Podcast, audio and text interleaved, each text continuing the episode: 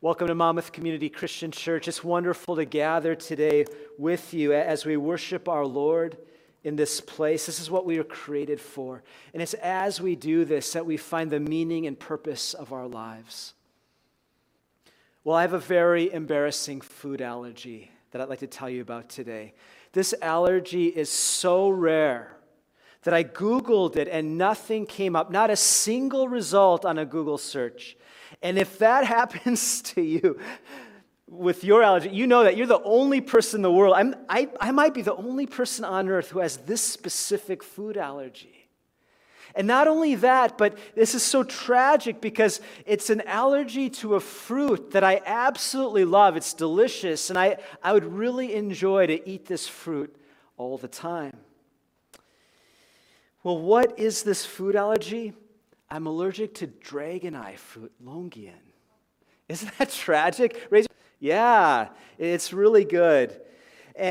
And so, what happens is about 30 minutes after I eat longan, my stomach begins to feel a little bit uncomfortable, then more uncomfortable, and then more and more uncomfortable until the moment comes. I apologize for being this graphic until the moment comes that I vomit uncontrollably.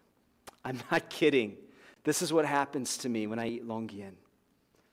The fruit looks good, it, it, tastes great, but there's something about it that's incompatible with my stomach, and I throw it up.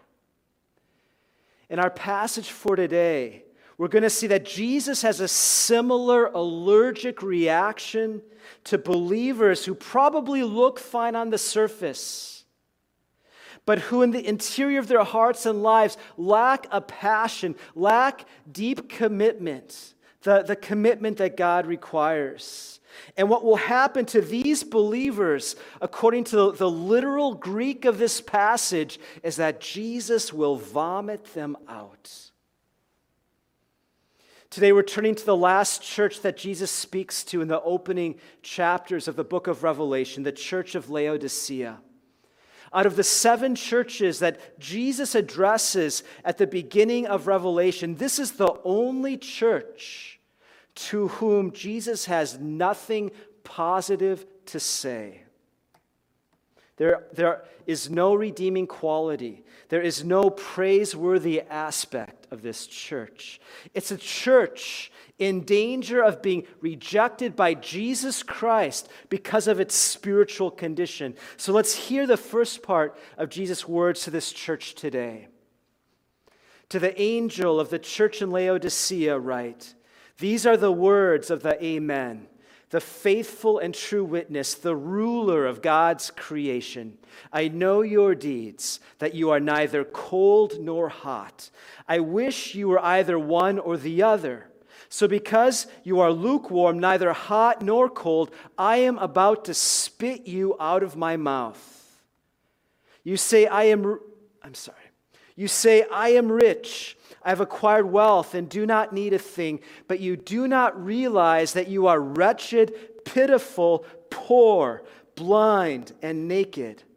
I counsel you to buy from me gold refined in the fire so you can become rich and white clothes to wear so you can cover your shameful nakedness, and salve to put on your eyes so you can see.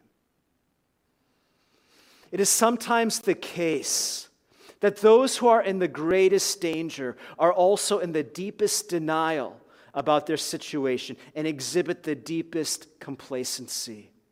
This seems to be the case in regard to the believers in Laodicea. They seem to be living unaware of the actual danger that they are in of being rejected by Jesus Christ. So, this morning, we're going to look at what may have caused this situation in their lives and how we also might fall into this same dangerous spiritual condition. Let's begin by looking at the city of Laodicea and the circumstances that may have been influencing the believers there. At this time, there were at least six cities in the Mediterranean world, Laodicea. But the specific city that Jesus is addressing here in this passage is located on the Lycus River, and it was on the most important highway in the empire, running from Ephesus in the west all the way across modern day Turkey to Syria in the east.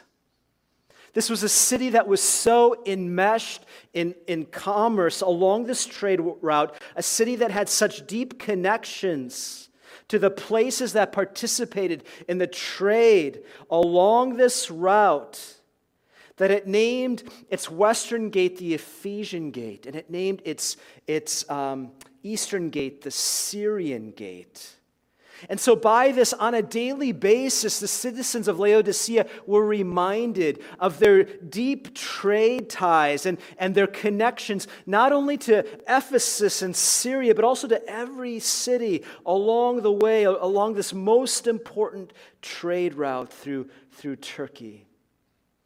And then a second, lesser trade route also ran through Laodicea from a different direction, making it this bustling intersection of trade and travel. And as you can imagine, this prime real estate along one of the most important highways of the entire empire for moving goods and people gave Laodicea tremendous opportunity for amassing vast amounts of wealth. And this opportunity was fully realized when the Roman Empire moved in, established dominance in the region, bringing with it the Pax Romana, the peace of Rome, which provided stability, which allowed this long distance trade, and which made Laodicea flourish in, in massive ways. At this time, it was one of the wealthiest cities in the world.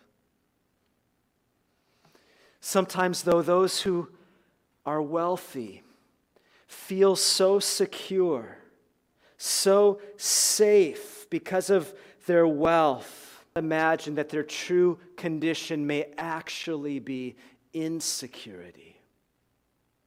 To the believers in this wealthiest of cities, believers who may very well have been feeling safe and secure because of the wealth they had accumulated, Jesus says, Your actual condition is really insecure.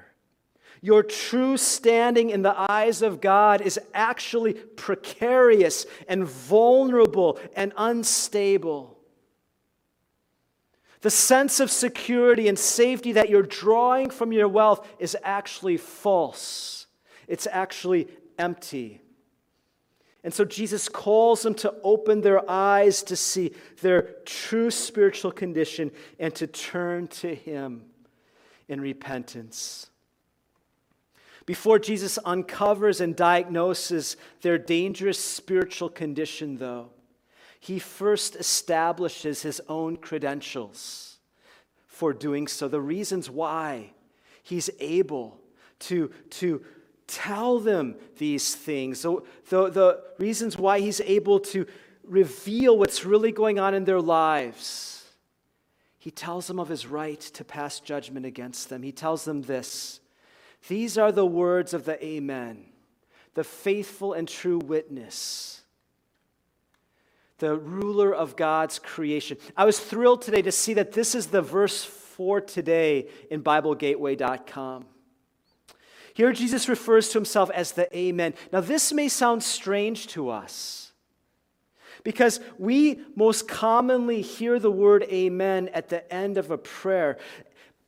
Saying amen, the reason why we use this word amen at the end of a prayer is that amen uh, was often used uh, in Hebrew to be put at the end of a solemn statement to guarantee its truth.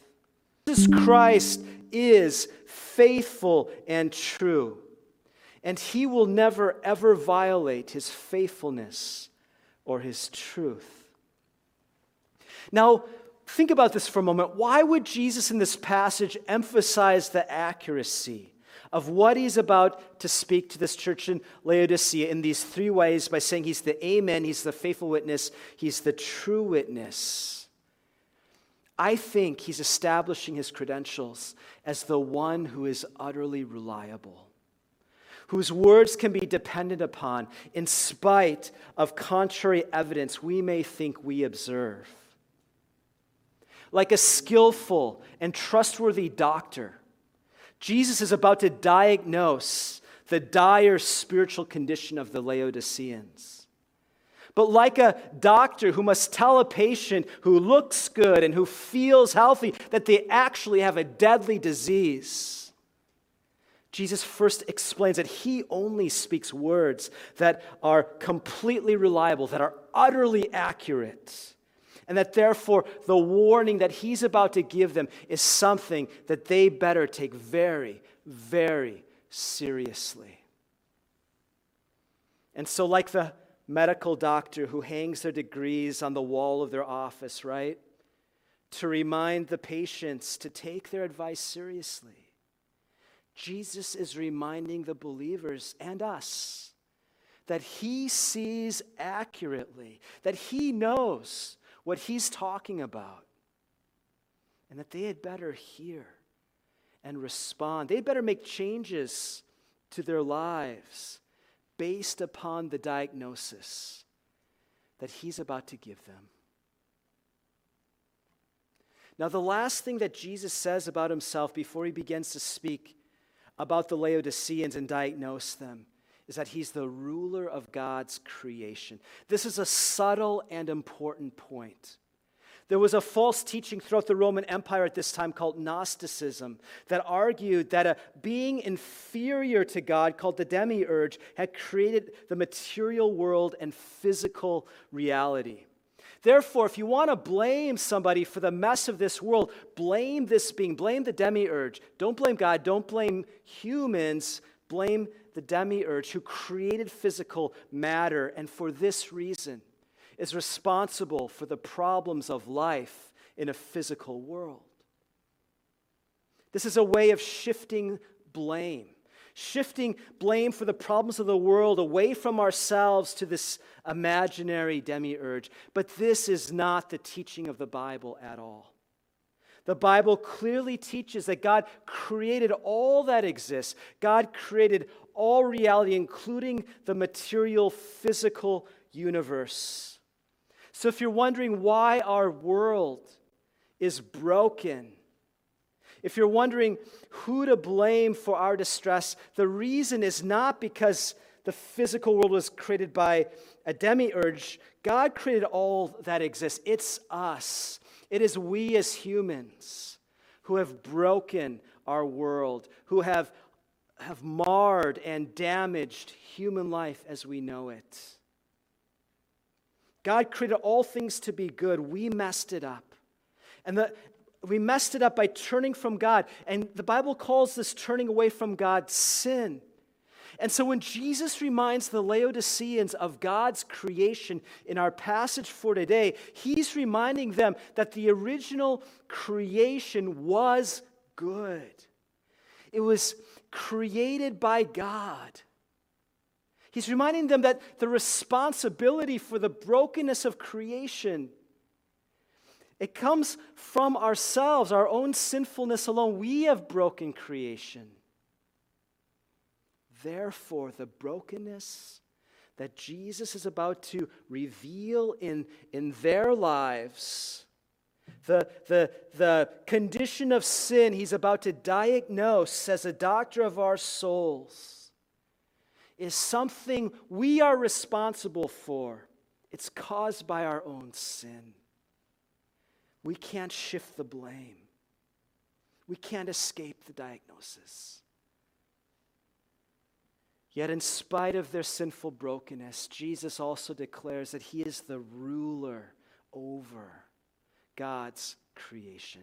You see, Jesus sees with complete and comprehensive accuracy not only the most distant galaxy and star system, but also the deepest intricacy of our hearts and minds and of our struggles and of our, of our thoughts and of our motives.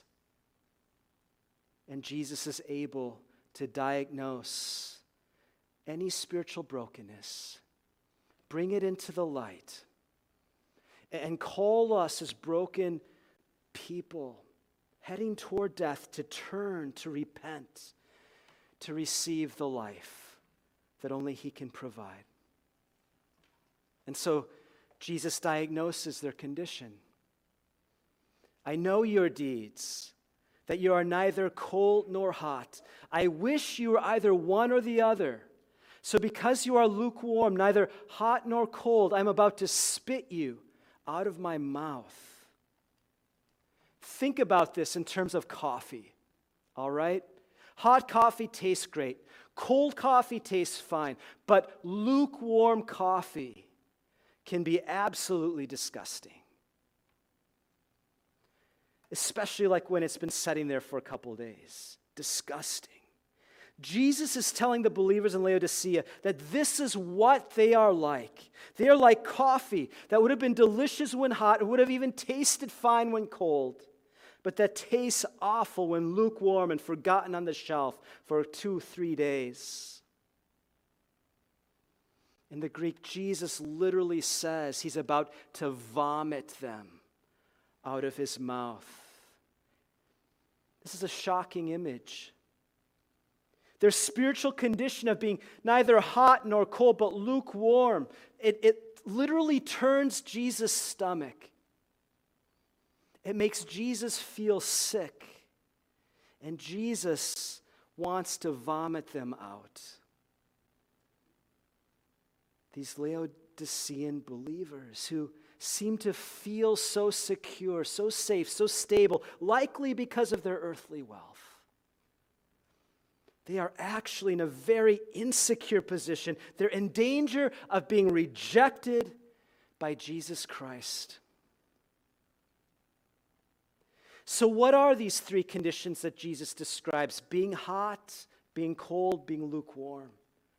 And how do we apply this to our lives? How do we see where we are at today? In the Greek, the word used here for hot means hot to the boiling point. And scripture repeatedly uses imagery of, of fire and warmth to describe God's holy majesty. For example, in Hebrews 12, we read, Since we are receiving a kingdom that cannot be shaken, let us be thankful and so worship God acceptably with reverence and awe, for our God is a consuming fire. And that's a quote from Deuteronomy. Scripture uses similar imagery to describe spiritual health, such as in Romans never be lacking in zeal, but keep your spiritual fervor serving the Lord.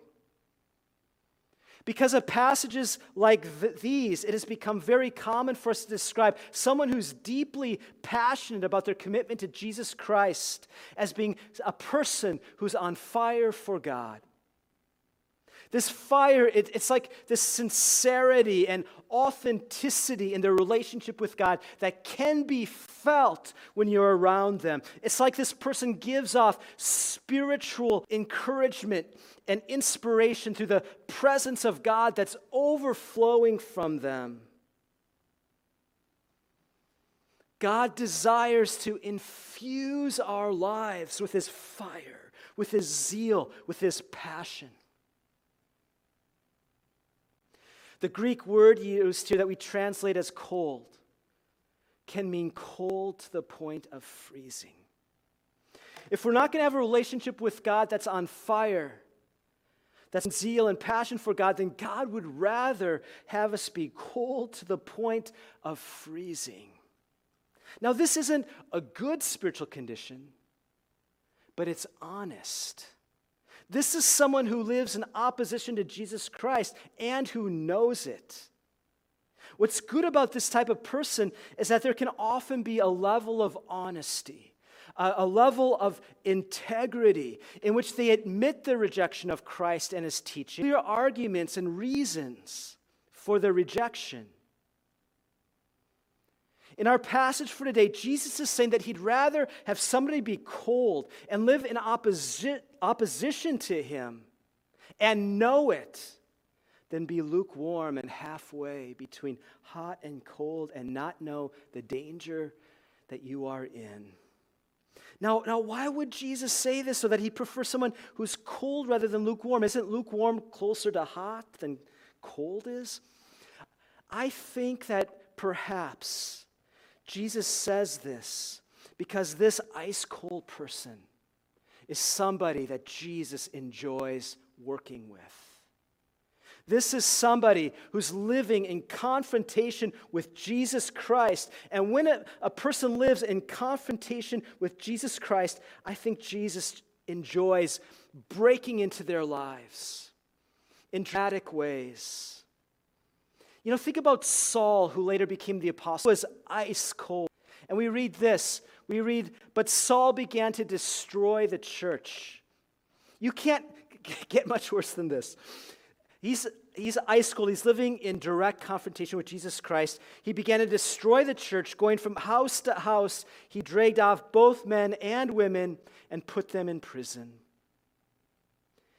And you know, later, after Jesus dramatically confronts Saul on the road to Damascus, blinds him, and reveals to him the error of his ways, Paul would look back and on who he used to be. And he has words to describe his ice cold life, and he, he describes himself as the worst of sinners. And Paul knew from experience the type of thing that Jesus enjoys somebody who's ice cold, totally ice cold, totally opposed to the things of God. And Paul says this He says, I thank Christ Jesus our Lord, who has given me strength, that he considered me trustworthy, appointing me to his service. I can, I can just hear the, his tone of voice. He can barely believe this has happened. Why? Because of the next verse. Even though I was once a blasphemer and a persecutor and a violent man, I, I was shown mercy because I acted in ignorance and unbelief. The grace of our Lord was poured out on me abundantly, along with the faith and the love that are not in me, that are in Christ Jesus, that he pours out on ice cold hearts. I think that Jesus enjoys confronting and calling ice cold people into faith because doing so displays the abundance of his incredible mercy, his unbelievable grace. When I ministered in the inner city of Minneapolis, I had friends like this. And I remember one in particular, one close friend, ardent atheist, close friend. We'd stay up late into the night, coffee shop in my neighborhood, talking over strong coffee about God and life and ultimate meaning. And I knew that my honest, authentic, ice cold friend had a heart that was just so ready so ready to be confronted and transformed by the grace of Jesus Christ. The spiritual condition, though, that Jesus cannot stand is that of being lukewarm. Across the Lycus River from Laodicea was the city of Hierapolis that drew visitors because of its mineral springs. Drinking untreated, unboiled mineral water, though, can make you sick and vomit. So the Laodiceans would have been familiar with the dangers of ingesting something that makes you sick to the point of throwing up. So, what is it about the spiritual condition of the believers in Laodicea that makes Jesus want to vomit them out like bad water, like lukewarm, stale, three day old coffee? The word translated as lukewarm can also mean tepid. If you're at a performance of some kind and at the end there's a tepid applause, it means that there's only a few people clapping and, and their applause lacks enthusiasm. To be spiritually lukewarm or tepid means you lack enthusiasm in your relationship with Jesus Christ. You don't reject him like the young Saul or others, like my friend who are ice cold. At the same time, you're not on fire for God. You haven't embraced Jesus Christ with the depth of love and commitment that would lead to zeal and passion in your relationship with Him. It's almost like you've been inoculated against zeal for Jesus Christ. You've experienced a little bit of God's power in your life, but that's enough for you. You're not going to turn your entire life over to Jesus Christ. You're only going to dabble in Christianity a little bit. You're just trying to draw superficial encouragement or ins- inspiring stories to cheer you up. But you're not interested in radical surrender to Jesus Christ. You're not ready for deep life transformation by the power of the Holy Spirit. Put in starkest terms, you're not a serious follower of Jesus Christ. You're just somebody who knows some things about God and then compartmentalizes God into a limited space in your life. And you may even be proud of your wisdom, of, of, how you figured this out, how you can keep spirituality within specific boundaries, a specific compartment. And you're really glad that you're not like those fanatics that you see who seem to have given everything they are to Jesus Christ. In my ministry, I would so much rather encounter somebody who's anti Christian, who's willing to communicate and dialogue with me and share their reasons for rejecting Christianity and then, and then talk about it with me than I would somebody who thinks that they know everything about the Bible already. Maybe they, they even grew up in church, but then they just simply walk away. Why? Because they just don't really care. It's as though they've learned enough about Jesus to think that they know all that they need to know. And yet they're not allowing Jesus Christ to take a hold of their lives and set them on fire for God. You may have heard the true saying that the opposite of love is not hate. The opposite of love is indifference, where you don't care enough to love or to hate, where you're just somebody who's lukewarm. That's the opposite of love. The scary thing about Jesus' words to the believers in Laodicea is that their lukewarmness is something that tempts each of us and, and could possibly draw each of us also. I think there are many people who once spent time in a church but then leave and allow their relationship with Jesus to move from vitality and zeal and living power into the coolness of lukewarmness. They allow their passion and their enthusiasm to fade. And I think this is an especially strong danger at this point in our pandemic, as many have gotten used to just staying home They've gotten used to the spiritual lukewarmness. The, the water feels good in the pool when it's lukewarm. Some of us here today may have experienced this at one time, and some of us here today may be experiencing this right now. Jesus warns us in Matthew 24 because of the increase of wickedness, the love of most will grow cold but the one who stands firm to the end will be saved. Not the love of some, the love of most. Believers in Jesus Christ will shift from being on fire for their Lord, for being zealous and enthusiastic and passionate, and it will cool into lukewarmness, into figuring out how to live comfortably in this broken world. It'll cool into lukewarmness, bad coffee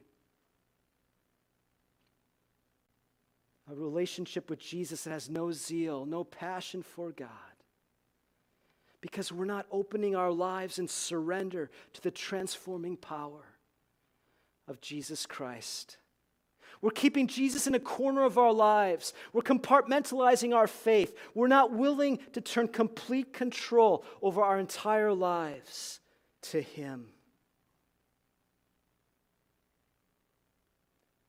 So, what do we do this morning if we realize that we're really Laodiceans at heart? What do we do if we realize that we too are lukewarm, tepid, unenthusiastic in our relationship with Jesus Christ? First, I believe that this realization alone is an indication of God's grace being extended to you, being poured out upon you. That you can recognize that you are lukewarm is itself the fact that, that God is calling out to you. God is inviting you into a living, dynamic, vibrant relationship with Himself. The next step then is for you to seek Jesus Christ with everything you've got. Seek Jesus as though your life depends upon it. Spend time crying out to Him in prayer. Spend time opening your life to His truth by reading Scripture. Let the believers in your life know hey, I'm in trouble. I need revival in my heart. Pray for me. Pray that, that God will blow on my life through the winds of the Holy Spirit and set me on fire again. In Jeremiah, God gives us a promise. Then you will call on me and come and pray to me, and I will listen. You will seek me and find me when you seek me with all your heart. I will be found by you, declares the Lord. Seek Jesus with all your heart. Allow the Holy Spirit to enable you to seek Him with all your heart, and you will find Him. And He will light your life on fire like never before. Today, whatever our spiritual condition, Let's together commit to seek our Lord Jesus Christ. Let's cry out to Him for the zeal we need, asking Him to revive our hearts and to set our lives on fire with passion for God. Let's pray.